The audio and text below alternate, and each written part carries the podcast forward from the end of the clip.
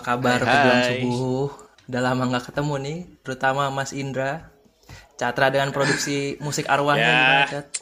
Udah ada kemajuan sampai aja, mana nih? minggu depan mau rilis musik baru. Mantap. Wah, anjir, arwah arwah baru makin kesenangan. Yoi. Tuh, Babang Gary senyum-senyum aja nanyain nih nyari-nyari. Katanya budget bebas bul, yang penting murah. Yoi. Terakhir nih yang paling jarang gue temuin Mas Indro.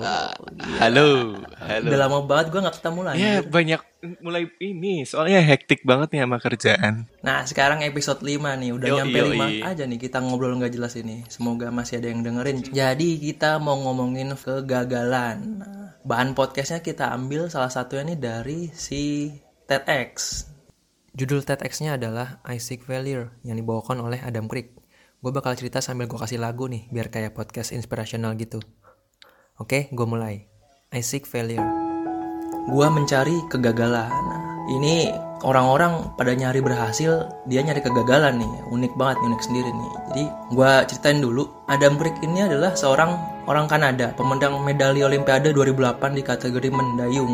Dia mendayung berempat tuh sejauh 6000 kilo selama 100 hari. Dari Senegal ke Miami, Florida, pakai perahu kecil tuh 8,8 meter doang singkat cerita singkat kata nih dia kebalik perahunya di hari ke-73 akhirnya diselamatin sama Coast Guard nah, setelah diselamatin si Adam Crick ini langsung ditanyain sama wartawan-wartawan gimana rasanya gagal setelah 73 hari? Kan sebentar lagi berhasil. Dia ngomong kita nggak gagal sebenarnya. Justru kita berhasil dan target itu sebenarnya masih ada. Kita di laut tuh mendapatkan hal-hal yang nggak kita temuin.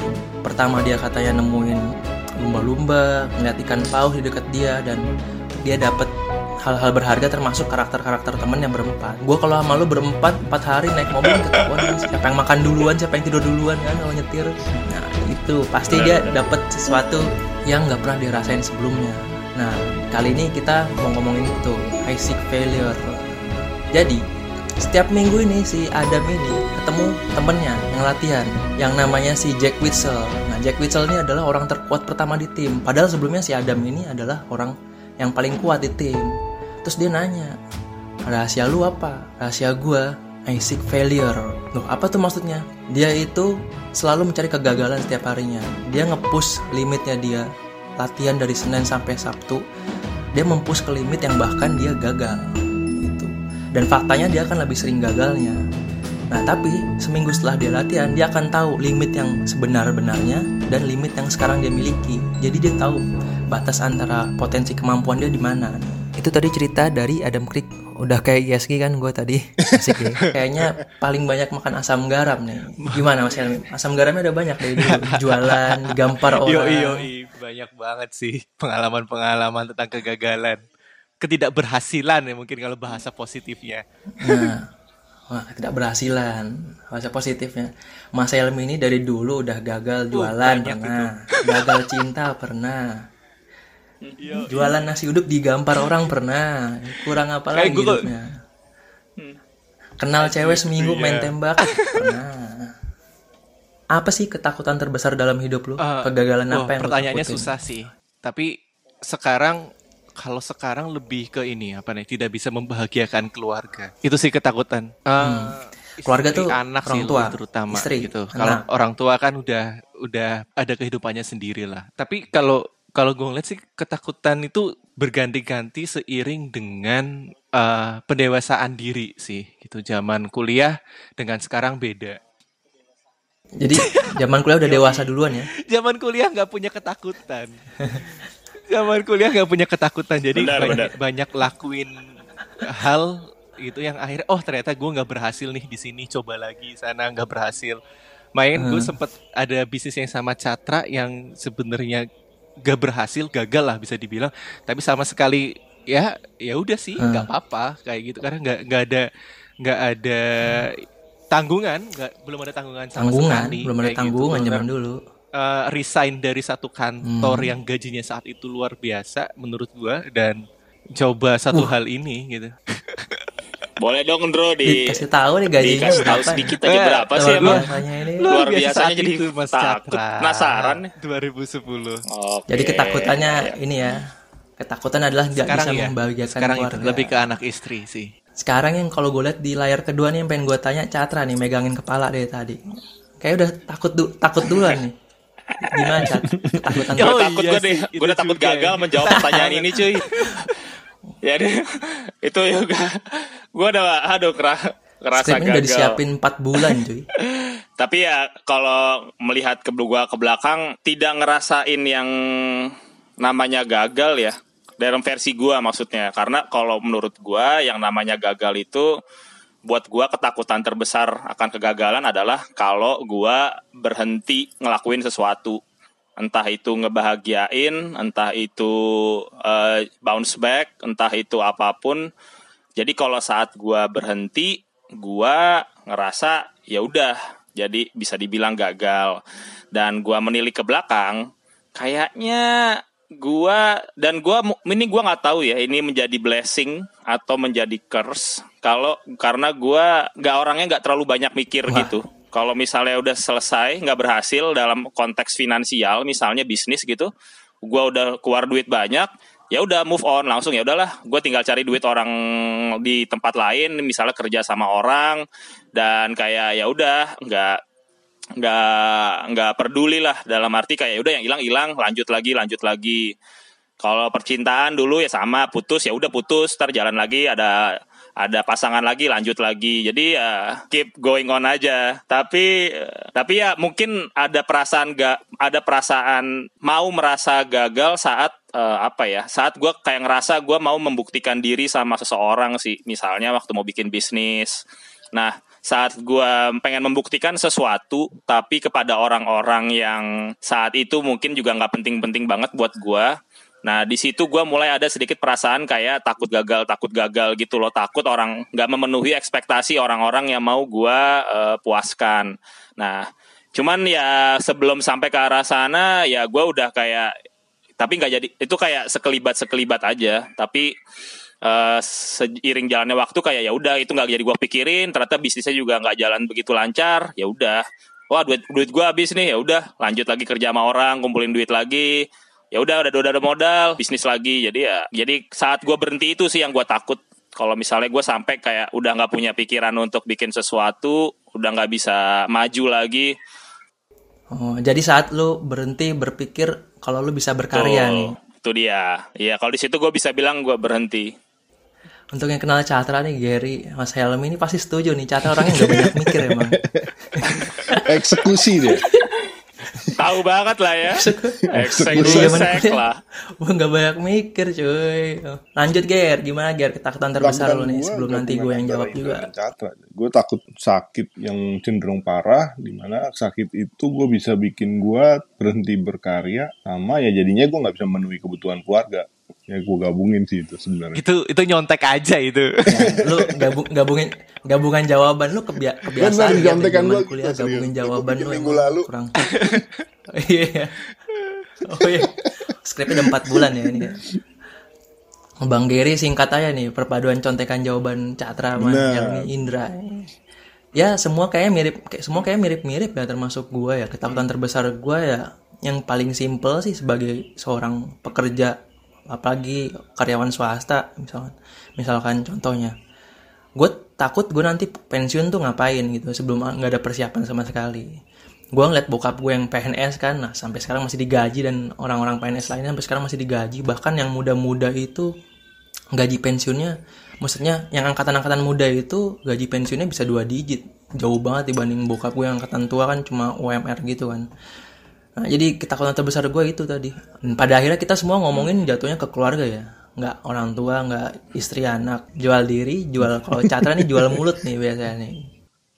gue menjual ke akhirnya kalau gue jawab kayak gitu gue ngejual kegagalan gue cuy saat ini kan gue bisa ngemeng ini tuh me- merefer ke beberapa ya kisah-kisah gue yang gak berhasil jadi di situ gue kapitalisasi ya blessing in disguise juga jadinya kan Yoi, Catra ini yang paling banyak seminar ininya, seminar online yang di antara kita nih. Kita jadi penonton Yoi. doang, Catra pembicara cuy. ya Oh, iya. itu sosokan aja apa kalau kata dosen kita dulu Cipoa. Cipoa. apa namanya cipoa Cipoa. cipoa aja Cipoa. cipoa aja Kalau kata anak kuliahan SSI. cuy. oh iya SSI lah sama anak di forum Speak, yang itu ya yang udah gak ada itu ya Forum-forum BB. Bunga lili. Speak speak iblis. Lanjut nih mengenai mengenai teorinya Jack Wessel pribadi tadi nih yang ngomongin kalau sebenarnya sebenarnya tuh di videonya dia tuh ada gambar sih. Uh, namanya uh, apa nih? Capacity bubble. Jadi di capacity bubble itu ada bubble yang paling kecil, bundaran yang paling kecil itu adalah uh, batas diri kita yang sekarang, perceive limit. Terus nanti di luarnya itu yang paling besar di atasnya bundaran yang lebih yang lebih kecil tadi di atasnya ada bundaran yang lebih gede lagi itu namanya actual limit. Jadi actual limit itu adalah limit atau batas diri yang belum kita ketahui karena kita nggak pernah ngepush sampai sana. Sementara si Adam Crick ini dia berlatih untuk selalu bisa melebihi limit body dia setiap minggunya karena kita kita ngomongin dia kan atlet kan jadi kan ini limit badan nih mungkin kalau orang lain bisa pikiran atau bisa kemampuan yang lainnya tapi kalau untuk dia si Adam Crick kan ini badan nih dia melampaui batas diri dia yang aktual untuk bisa dipush uh, sebelum dia mencapai kemampuan sebenarnya. Untuk bisa mempercepat itu, kalau kata dia, kalau mau lambat bisa ngepush pelan-pelan. Tapi kalau untuk mempercepat dan kalau lo mau lebih sakti lagi, lo harus menemui kegagalan-kegagalan. Hadapin itu, happy failure. Menurut lo nih, cara Jack Wetzel mempush limit ini, menurut lo efektif nggak? Jadi dia punya uh, capacity bubble yang kecil nih, limit dia yang sebenarnya, eh limit dia yang sekarang, sama dia tahu sebenarnya limit dia masih jauh dan dia terus ngepush itu tiap minggu. Bener nggak sih? Efektif nggak sih? Atau lu punya pengalaman sendiri dalam ngepush limit nih? Catra gimana nih punya pengalaman dalam mempush kalau di gua yang paling berasa dan kelihatan yang fisik ya. Kalau itu kan berasa ya kayak lo jogging hmm. lo apa lo tau lah tuh lo lagi udah yeah. mentok. Tapi yang mentok. barrier lebih besar sih ngepush di mental sih kalau gua ya. Uh, ini gue mungkin kok cerita dikit ya kalau masalah kegagalan gue sebenarnya banyak banyak terlatih gitu ya waktu dulu tuh ya pas olahraga waktu kan gue sempat main baseball rada lama tuh. Baseball? Dan, oh iya atlet juga uh, banyak banget ya habis itu kan itu kisahnya banyak ya maksudnya berbagai macam panggung gue cobain dari yang kecil terus yang besar yang level da daerah nasional dan lain-lain. Terus uh, dari mulai bukan pemain dari dari mulai cuma nonton pinggir di pinggir lapangan terus jadi pemain cadangan gak pernah main. Terus jadi pemain cadangan yang mainnya pas sudah terakhir-terakhir terus sudah mulai sering gak ya gitu deh sampai akhirnya uh, lumayan jadi sering main gitu. Nah di situ sih jadi player nah, ya. Kalau player carry, kalau gue pemain-main biasa aja.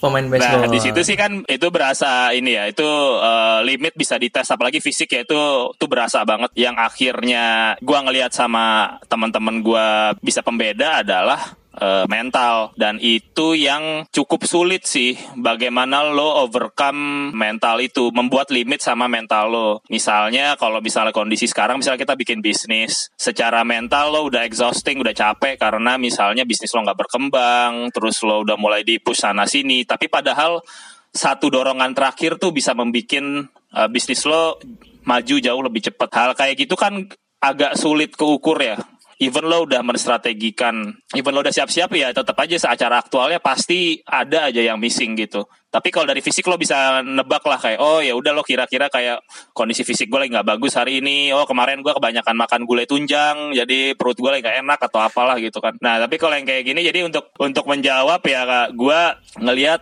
uh, sangat efektif tapi tetap butuh guidance khususnya dari yang khususnya yang mental ya. Gimana caranya kita bisa uh, tahu limit kita dari sisi mental. Gue agak sulit untuk menemukan itu sendiri. Jadi butuh bantuan kalau untuk di sisi situnya. Itu kesulitannya di situ sih. Even lo kita berdua berempat gitu ya misalnya sering gagal bareng-bareng hmm. dengan porsi yang sama ada satu yang akhirnya bisa overcome itu tapi ada satu mungkin yang yang tetap aja gagal-gagal dalam yeah. hal yang sama terus aja gitu. Dan itu susah kan padahal kita misalnya berempat kegagalannya sama satu tim latihannya sama makannya sama Yo terus jalanin jalanin goals yang sama tujuan yang sama tapi ya gagalnya juga bareng cuman ya ada satu yang akhirnya mencuat sendiri. Nah itu kan yang yang uh, gak keukur jadi susah terukur Padahal sedikit lagi di push mungkin udah jadi sesuatu. Bubur juragan Yo, ya bubur, bubur Dikit aja kalau kalau kita bertahan satu minggu lagi aja, udah mungkin siapa tahu. Mungkin aja tiba-tiba ada Sandiaga Uno mampir gue mau. Bener. Ya, kasih modal satu miliar. Bener. Kita ngerasa udah ngasih semua yang kita punya kan. Kita ngerasa udah ngasih semua, tapi ya itu yang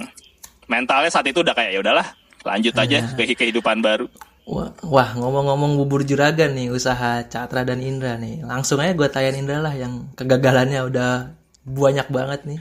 Gimana bro? Cara Jack Wetzel mempush limit ini menurut lo efektif menurut menurut gue efektif sih ya karena bener kata Catra tapi sebenarnya sih Hmm. ujung-ujungnya sebenarnya masalah mental mental ke diri sendiri mungkin karena si Hmm. Jack seorang atlet ya jadi Adam sama si Jack mungkin karena dia seorang atlet yang emang udah mumpuni gitu kan. Jadi mentalitinya beda sama kebanyakan orang mungkin juga sama gua.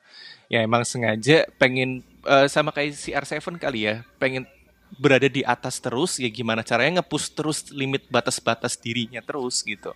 In term of ke, ke fisik gitu kan ke fisiknya dia gimana biar tetap fit terus kayak gitu sih.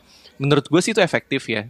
Tapi eh bener kata Catra butuh ada mentor yang untuk jaga oke lu ada batasan dulu untuk capai certain ini biar nggak langsung misal eh, batasannya sebenarnya di dua tapi lu langsung ke 100 gitu yang Lim- jauh banget 100 kayak gitu Gagal. Heeh, bisa jadi nanti malah jadi ah langsung down banget kayak gitu sih. Bisa kan kalau mau nge-push ya tipis-tipis dulu lah. Misal dari dua ke tiga gitu bisa capai enggak ke dua lain misal tercapai di dua setengah atau dua koma berapa kayak gitu mentornya.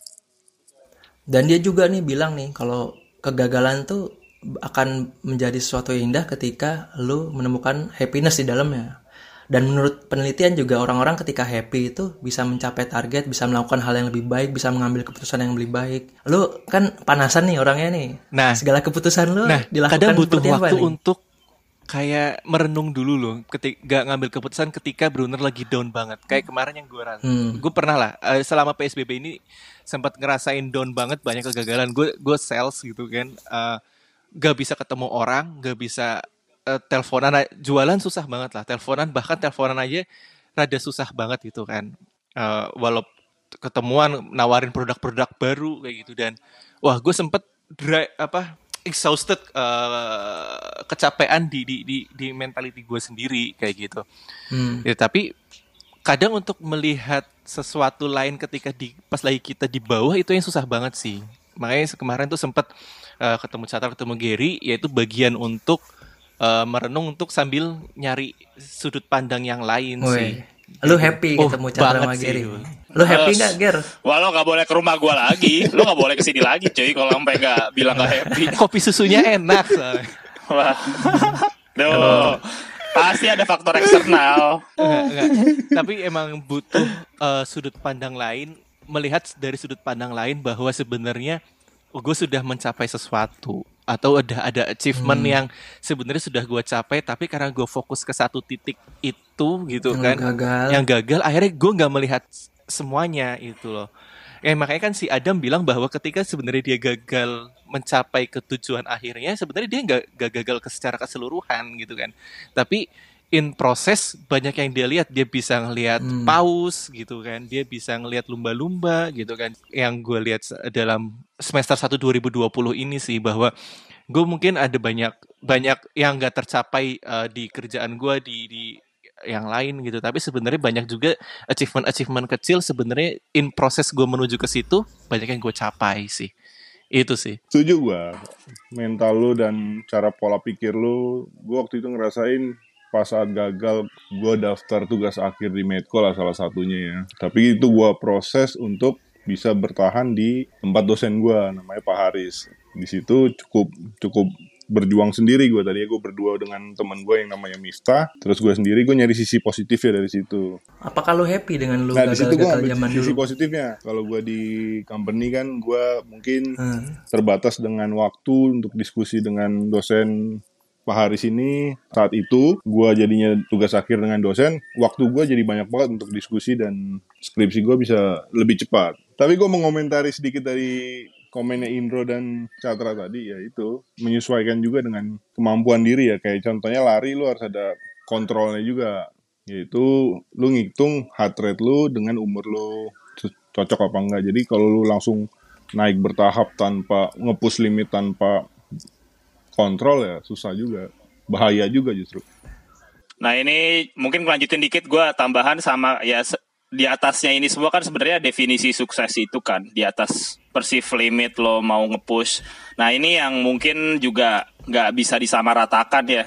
Dan jadi mungkin ada juga orang yang memilih mau gini-gini aja and that's fine. Dan yang sulit kan sekarang kalau kita bicara banyak orang gagal definisinya menurut gua karena banyak faktor-faktor eksternal kayak Iya, yang sempat ramai kan kemarin tahu lah ya Twitter tweet atau viral seputar privilege privilege itu kan, yang seputar privilege ya segala macam. Nah itu orang mungkin langsung langsung pengen ngepush ke arah ya kasarnya yang kemarin di Twitter Gaji- apa yang tuh gaji yang, lu berapa? Iya, Nadim aja bisa, masa lo nggak bisa gitu kan? Terus siapa bisa ini kok nggak bisa? Nah itu Nah itu yang mungkin buat pendengar biar juga nggak bias definisi sukses tuh di define masing-masing. Jadi menurut gua beda sih kalau mungkin kalau ada orang yang terlihat biasa-biasa aja, cuman dia sudah ter eh, sudah nge-push limitnya juga gitu loh. Jadi eh, don't judge by its output aja gitu loh. Kalau oh lo nggak sukses, kok lo bisa bilang nggak sukses secara finansial mungkin Ya. karena karena dia nilainya lebih kecil dibanding finansial temennya atau orang di luar. Tapi buat dia itu udah cukup ya.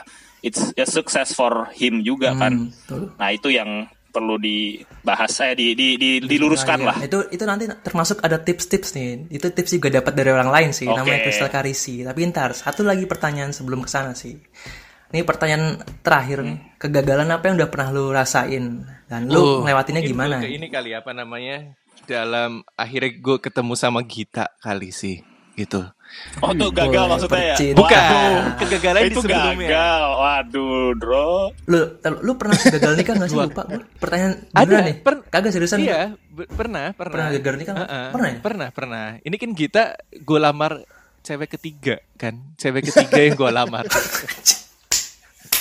Anjing.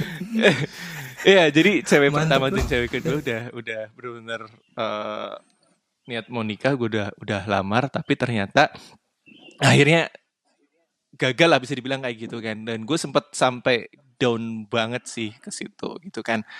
Tapi benar-benar kayak ngerasa sendiri, benar udahlah ancur-ancuran banget sempat kerasa di situ. Wih gila. Mata hati hancur iya, bocah sempat ada ada masa di situ gua tuh. Eh, terus ya udah akhirnya eh, fokus ke membahagiakan diri sendiri dulu sih saat itu. Mulai akhirnya naik gunung, naik gunung, suka naik gunung, suka jalan-jalan traveling keluar dan akhirnya ketemu kita pas lagi naik Gunung Semeru di grup yang sama gitu sih. Hmm, Pas lagi naik daun. daun, gua naik daun sih. Iya lah. Oh, hehehe. Iya. Mas Helmi ini naik daun banget di kampus nih. Nem- nembak-nembakin cewek terus. Kalau orang lain punya mantan berapa, Mas Indro punya orang yang udah pernah Banyak. tembak berapa orang di sini. Banyak lah. Ini ditembak semua banyak lah bro ya. Banyak, banyak. Kalau gue mungkin berkesan itu sih, yang kegagalan ba- apa menuju pernikahan dua kayak gitu, tapi ternyata memang yang terbaik kan yang sekarang gue dapetin kan. Aji. Mantap. Mantap. Mantap. Closingnya mantap ya. Mantap. Closing Ini mantap. dokumentasi digital bro akan stays di dunia digital selamanya nih. Orang-orang Iya. tahu nih ntar nih. Indro Lo harus cinta inget banget. lah kalau kenapa-napa lo denger lagi podcast Aku ini cinta ya. istri gitu. Mantap. Waduh. Mantap. Ini kayak mau mau beli sepeda apa mau beli PS. Apa mau beli ikan lagi? Nggak bisa berkata-kata lagi gue. Pindah ke GD aja lah, Ger. Lu gagal terbesar lu apa, Ger? Selain yang tadi Gagal terbesar skripsi. gua update ya. Ya tentang gua nyoba untuk nambah peluang bisnis gua. Salah satunya yaitu barbershop. Kalsio. Mantap. Kalsio baru. Bahasa Kalsio Kalsio barber. barbershop. Jadi di luar dengan pekerjaan gue sebagai budak korporat, gue mencoba peruntungan dengan teman-teman gue nih. Gue bikin salah satu barbershop di daerah Bintaro kalau lu pada tahu ya. Kayaknya nggak pada Eh, tahu gue sih. nyobain sekali potong loh, Gen. Gue pernah Siap, sekali. mantap bro. nah di di situ gue gagal bul sama teman-teman gue, apalagi ditambah efek pandemi ini. Gue aja yang istilahnya punya barber nggak nggak berani gue untuk cukuri barbershop ya udah bubar ke barbershop. Lu kayak punya restoran sendiri nggak berani makan Yo, restoran iya, sendiri. efek pandemi ini, ajar. Benar. Itu sih kegagalan gue. Barbershop jadi gimana cat kalau lu cat kegagalan terbesar lu Kalau gua yang paling lu inget sih nggak perlu terbesar besar banget lah yang bisa jadi Iya. lu ceritain Kalau kegagalan terbesar yang pernah gua dapat, yang gua lihat sih bukan sejauh gue lihat bukan outputnya ya. Gagal dari sisi kayak hilang duit, hilang waktu, hilang apa. Tapi buat gua setelah gua lihat dari dulu sampai sekarang, mana yang gua dapat pelajaran paling besar. Nah di situ gua bisa bilang itu ya you can say it failure tapi gue lihatnya itu pelajaran yang paling besar tuh di 2016 2017 lah. Waktu gue kuliah S2 plus gue bikin startup itu. Itu masa transisi kan.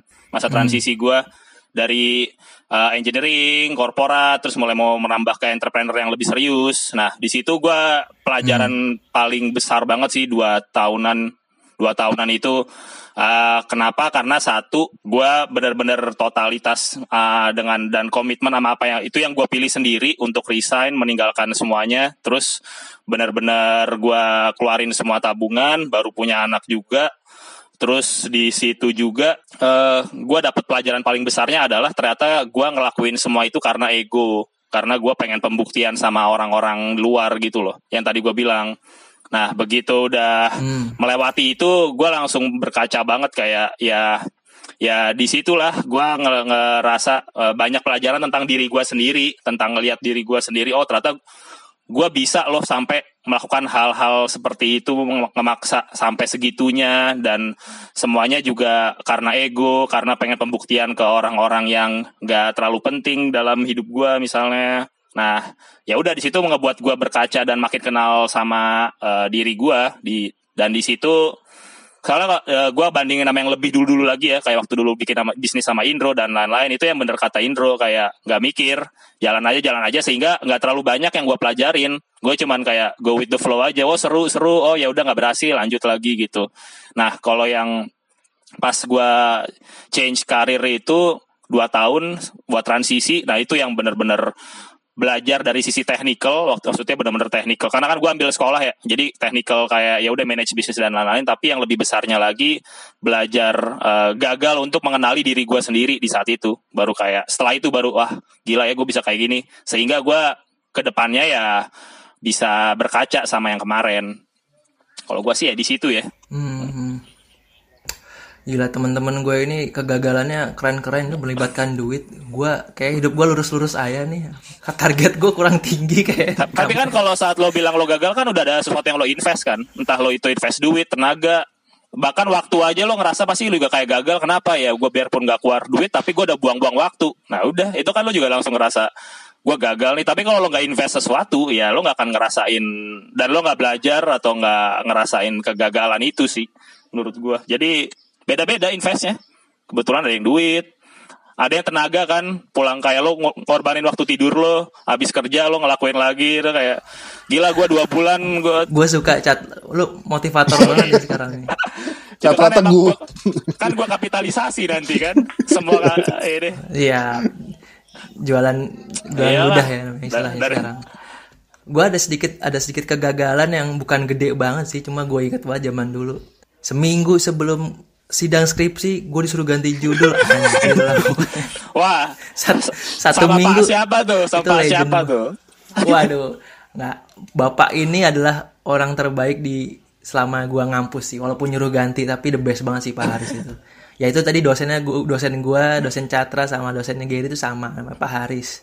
Pak Haris tuh bantuin kita semua. Ada. Walaupun itu dulu yang gue kenang banget adalah satu minggu sebelum gue sidang, gue disuruh ganti judul. Lu bayangin buat judul baru, ngetik isi baru dalam satu minggu, cuy. Gue bisa buka usaha jasa bikin skripsi satu minggu. Benar, mantap juga tapi akhirnya tapi eh, akhirnya lewat juga sih hmm. teman-teman gue kalong semua di rumah dosen gue itu itu itu tuh paling gue inget banget sih jadi untuk buat yang masih kuliah nih denger ini lu bisa kok ganti judul skripsi satu minggu ngerjain skripsi satu minggu tuh bisa itu lo ngerasa possible. push to the limit gak tuh berarti sesuai dengan si Jake itu wah push push the limit banget itu gila satu minggu bikin bikin isi hmm. baru cat gimana caranya? Tapi selesai juga sih walaupun gue mundur satu semester bukan gara-gara hmm. skripsi hmm. gue gara-gara sidang kompre gue kelewat satu jadwalnya. Itu terkenang banget kita udah hampir di penghujung acara nih. Satu lagi dari video yang kita bahas di uh, podcast ini adalah tips-tips dari Crystal Carisi. Own Your Mistakes. Itu juga ada di TED Talk si Crystal Carisi ini adalah penyanyi 24 tahun ya. 24 tahun waktu dia buka brand sekarang sih udah umur 30-an nah lo mesti ngeliat sendiri nih cat belum, ngeliat belum lihat videonya? Kenapa dia? Wah cakep banget sih. Cakep banget sih caur asli. Gimana gimana? Nggak dia dia dia ini adalah seorang pengusaha muda. Sekarang sih umurnya udah 30 ya.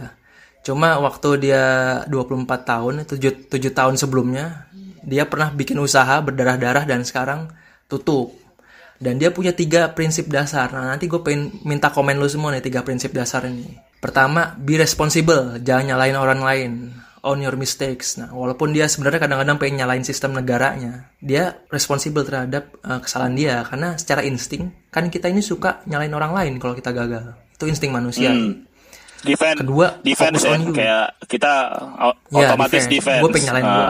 paling gampang sih nyalain pemerintah sih itu paling, paling gampang banget sih. paling Ah. gampang Nah, kedua ini tipsnya adalah fokus on you. Nah, lu harus fokus pada diri lu, jangan sama orang-orang lain. Nah, ini cocok nih buat Catra nih. Kata si Crystal Karisi ini, zaman sekarang apalagi ya, kita dibombardir sama sosial media.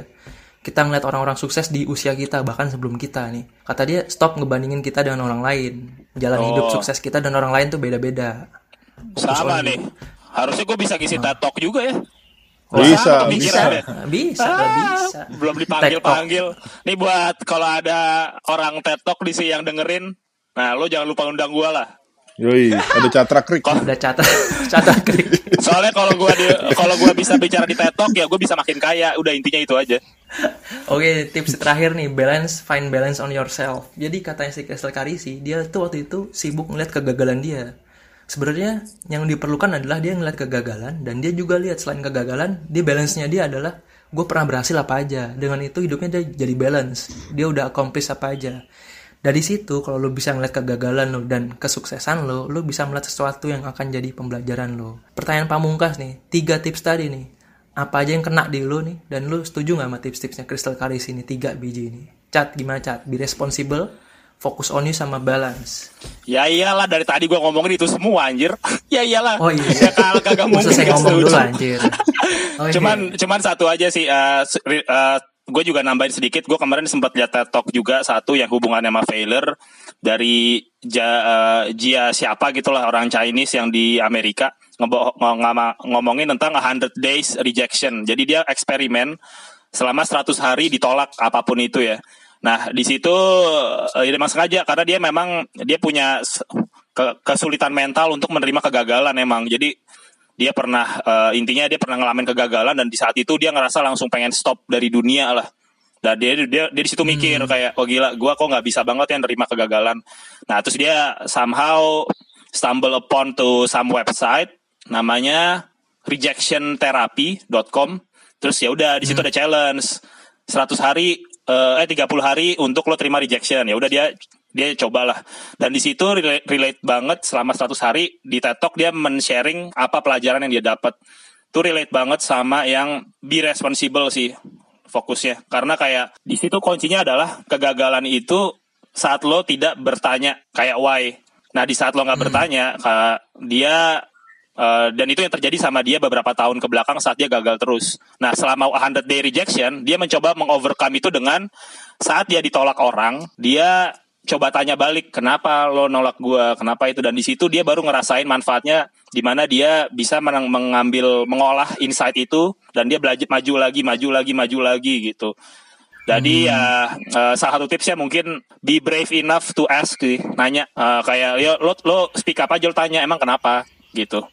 Nah. Kenapa lo nggak mau kan di reject? Misalnya lo jualan nih bol, kayak lo jualan Wolverine Lego. Hmm. Nih gue jualan Wolverine Lego ya. Karena nggak mau gue, kenapa lo nggak mau gitu? Tapi kan kalau rejection nih, kalau lo nggak bisa menerima itu kan kayak, wah anjir udahlah, gue berhenti ya jualan Lego. Nah, Kesel kan, sakit hati ditanya-tanya. benar. Nah itu Susah sih. itu dia mengovercome itu dengan bertanya balik kayak kenapa? Oh ya udah kalau nggak mau, oh berarti gue ada sesuatu yang diimprove, maju lagi, maju lagi. Gitu sih. Oke, oke. Hmm. Oke, kalau gitu pertanyaannya karena tadi ya kita pasti setuju lah ya udah dibikinin skrip juga yang soal be responsible, fokus onnya sama balance. Nih pertanyaan gue Setuju, gua, setuju. gua ganti anjing situ setuju aja. Gue ganti dikit aja nih. Siap-siap nih Mas Indro nih. Dari tiga ini be responsible lu uh, jangan nyalain orang lain karena lu secara insting bakal nyalain orang lain on your mistake. Terus fokus on you kan. Jangan bandingin sama orang lain dan terakhir balance. Dari tiga ini yang mana yang selama hidup lu lu rasa paling balance sih Lu lakuin. balance karena susah mm-mm. Jadi lu selalu selalu ngeliat kegagalan terus ketika nih, lagi gagal banget itu kadang susah melihat keberhasilannya gitu. Ketutup aja gitu. Jadi butuh waktu untuk kalau Hmm. versi gue berkontemplasi gitu ya. Berkontemplasi bahasa asing Wah, Kontemporer. kontemporer. banget nih anaknya nih. jadi untuk ya kayak uh, ngambil waktu dulu untuk berpikir bahwa dan merenung oh sebenarnya gue nggak gak gagal banget loh kayak gitu. Ada yang sudah gue capai. Tapi itu bisa ke situnya itu susah banget pengalaman gue sih. Itu butuh berhari-hari atau kadang ber, sebulanan kayak gitu. Kalau be responsible be gampang lah ya. Lu kan nah, orangnya responsibel banget kan. Bertanggung jawab banget saya, saya siap, siap bertanggung, jawab, jawab. itu sih. Ger kalau lu di antara tiga tadi Ger fokus on you balance sama be responsible. Yang mana yang paling susah menurut lu? Nah kalau gue lebih ke be responsible sih. Di sini kenapa? sebenarnya gue tahu nih. Gue tahu nih kegagalan gue itu kenapa karena gue sendiri kan. Hmm. faktor apa yang gue karena ketiga ketiga faktor ini sering ditanyain sama temen gue nih catra krik nih. Catra krik di setiap momen kehidupan gue tiga ini selalu sebelum ada Adam krik catra krik udah nanya duluan coy. Catra menurut lu gagal kenapa? Sering ditanya gitu gue harusnya gue bisa gue bisa ngomong di tetek sudah jelas sih nih. Betul jelas. betul. Ah, cewa gue Nah, kenapa be responsible itu susah? Karena semua yang di challenge sama Catra tuh gue tahu kekurangan-kekurangan yang gue dapat, tapi membenahinya itu yang gue agak susah. Mengatur waktu lagi hmm. untuk sebenarnya yang sudah gue tahu gue gagal kenapa ya itu yang susah sih. Ya, sepakat gue. Gue juga cara pribadi fokus on you sama balance tuh menurut gue gampang sih yang soal ngebandingin kita sama orang lain dan balance tuh nemuin gue pernah gagal tapi gue pernah bisa berhasil di sini itu gampang sih buat gue dua. Yang paling susah itu emang be responsible sih. Apalagi ketika lu lagi gagal lu lagi down lu paling enak emang nyalain orang. Dan itu nyalain orang nyalain sistem itu paling enak sih. Dan itu tiap tiap hari gue belajar untuk misalkan gue ketemu sama yang namanya kegagalan janganlah itu ujung-ujungnya kita kan yang bertanggung jawab soal kegagalan kita itu emang be responsible paling susah sih emang nih. Kalau lu cat menurut lu tiga itu yang paling susah versi lu? Hmm. Gak ada yang susah buat Catra ya. Dia udah balance banget. Iya, balance banget sih. Gabungan antara antara balance sama gak mikir. Kalau kalau gue mungkin relate dari history gue, gue yang nomor dua sih fokus on you sih. Kadang gue sampai sekarang pun masih suka ngebandingin diri gue sama orang lain yang yang ya itu ngebandingin kayak kayak gue pengen kayak dia atau uh, dia kok bisa gue enggak terus sehingga akhirnya relate sama be responsible kayak nyalahin orang lain tapi gue lebih kalau buat gue lebih berat yang nomor dua sih karena masih suka gue masih suka terdistraksi dengan faktor-faktor eksternal Iya, hmm. lagi bingung kenapa Tesla bisa mati? iya, bener, bener.